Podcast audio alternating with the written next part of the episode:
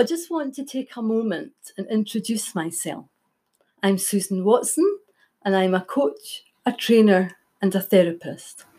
I work mainly with clients who are experiencing anxiety or unhelpful emotions or have a past trauma. Although I do work in other areas as well, such as confidence building and just generally supporting others through positive life changes. It was my own experiences with anxiety and finding ways how to leave this behind me that led me into the world of therapy. And I'm trained now in a multitude of styles and methods, including hypnotherapy, eye movement therapy, right through to auricular acupressure, with many, many different types of methods in between. I have an approach now to suit just about everybody. I run online courses. One of the courses that I run are called Live Your Own Best Life, funny enough, and it lasts six weeks. Everything's all about helping people. But today it was just to give you an idea of what I actually do, who I am, and what I work with. So I'm going to talk just a little bit about anxiety, as I would say that that's the, the main area that I do I do work with. If you were to think that all your thoughts and everything that you imagine, that part of your mind actually believes is an absolute truth and reacts accordingly and makes you feel in whichever way is appropriate. For example, if you were talking to yourself with self talk or pulling yourself down and telling you all these words about all the terrible things that you think are going to happen, and your imagination is running wild thinking about all terrible things that are going to happen in the future. That part of your mind's thinking, oh my God, look what's going on here, thinking you're in extreme danger and at risk, and immediately makes you feel panic and fear, purposely to protect you so that you will then remove yourself from that situation. So if you think about that, and now know that your mind believes everything that you tell yourself and everything you imagine. That's quite a superpower. That's a power of strength to be in. Because now you know that if you talk to yourself in a kinder way, treat yourself with love and compassion, imagine all the wonderful things that your future hold for you, your mind's still going to believe that is an absolute truth. Your mind's still going to believe that that's how you are and going to believe that you're safe and allow you to feel calm and comfortable and relaxed. Thoughts spark up an emotion in your mind, which then move on to a behaviour. They're all interlinked, and we can learn to control that and use that power effectively in our lives. So I want you to think about that and think about how you speak to yourself and what you imagine is going to happen in the future. Then perhaps you'll understand a little bit more of why you do start to feel really anxious and fearful and panicky. And then look for other ways how to manage your thoughts, manage your emotions, and manage your anxiety.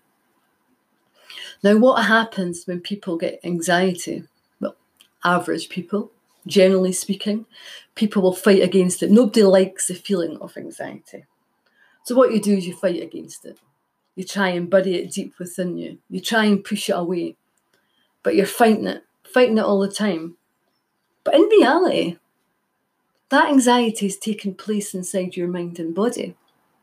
So, the only thing that you're actually fighting is yourself. And the more you fight it, the more that part of your mind thinks there's a greater danger and your anxiety increases.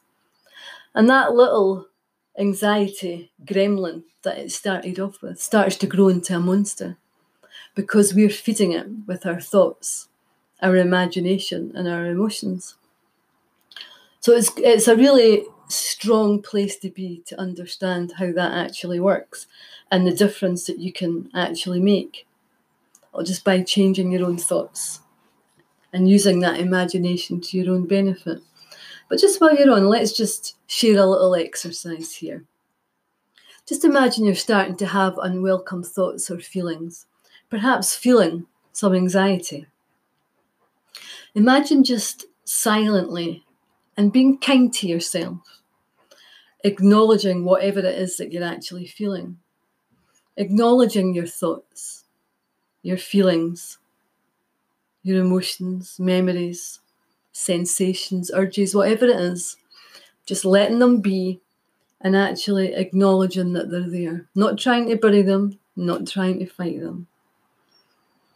Then imagine just coming back in and connecting with your own body. Try pushing your feet hard into the floor. Just pushing your feet as hard as you can into the floor. You might even imagine roots going right down to the middle of the earth. Slowly straighten up your back and spine. That's if you're sitting upright or in a chair. Or if you're standing up, stretch, stretch as high as you can, your arms right up in the air with the palms of your hands facing the ceiling as you still press your feet into the floor. And now slowly press your fingertips together. All the time thinking about how that feels, feeling the sensations in your body. Slowly stretching your arms and neck Perhaps just shrugging your shoulders up to your ears and down again. Take nice, long, slow breaths in through your nose and nice, long, slow breaths out through your mouth. Take these breaths three or four times. I'll continue doing it even longer if you want, because what you're doing is you're engaging your own body's natural healing system just get a sense of where you are and refocus your attention on what you're doing. A common grounding tool is to notice five things you can see, perhaps four things you can hear, three things that you can touch, and two things that you can smell. And then just think of one taste in your mouth. Because the important thing is you allow yourself to observe and accept your thoughts and feelings and acknowledge them. And there's no, no point of trying to turn away, avoid, or escape, or direct yourself from whatever's happening inside your mind and body. Acceptance, just letting it be, and then just engage in what you're doing. Look for these things to touch, to hear, to smell, to taste. And just carry on with your breathing. And if you do that, it can rapidly calm anxiety down. And the good thing about it is the more you do it, the easier it gets. So keep trying that and just see how you get on. It really does work. I'd like to invite you to pop over to my Perfect Solutions coaching page, either the website or on Facebook, and just find out a little bit more about me and see if there's anything that I can do to help you. And if you have any questions, or if you perhaps have any subjects that you would like me to come on and discuss and share methods that you can use at home, just let me know. I'm more than happy to do that. Just leave your suggestions in the comments. I'll pick them up. And why not? Do you know what? I might even ask you to come on and have a chat. But anyway, Susan Watson. Lovely to speak to you, and we'll speak again soon.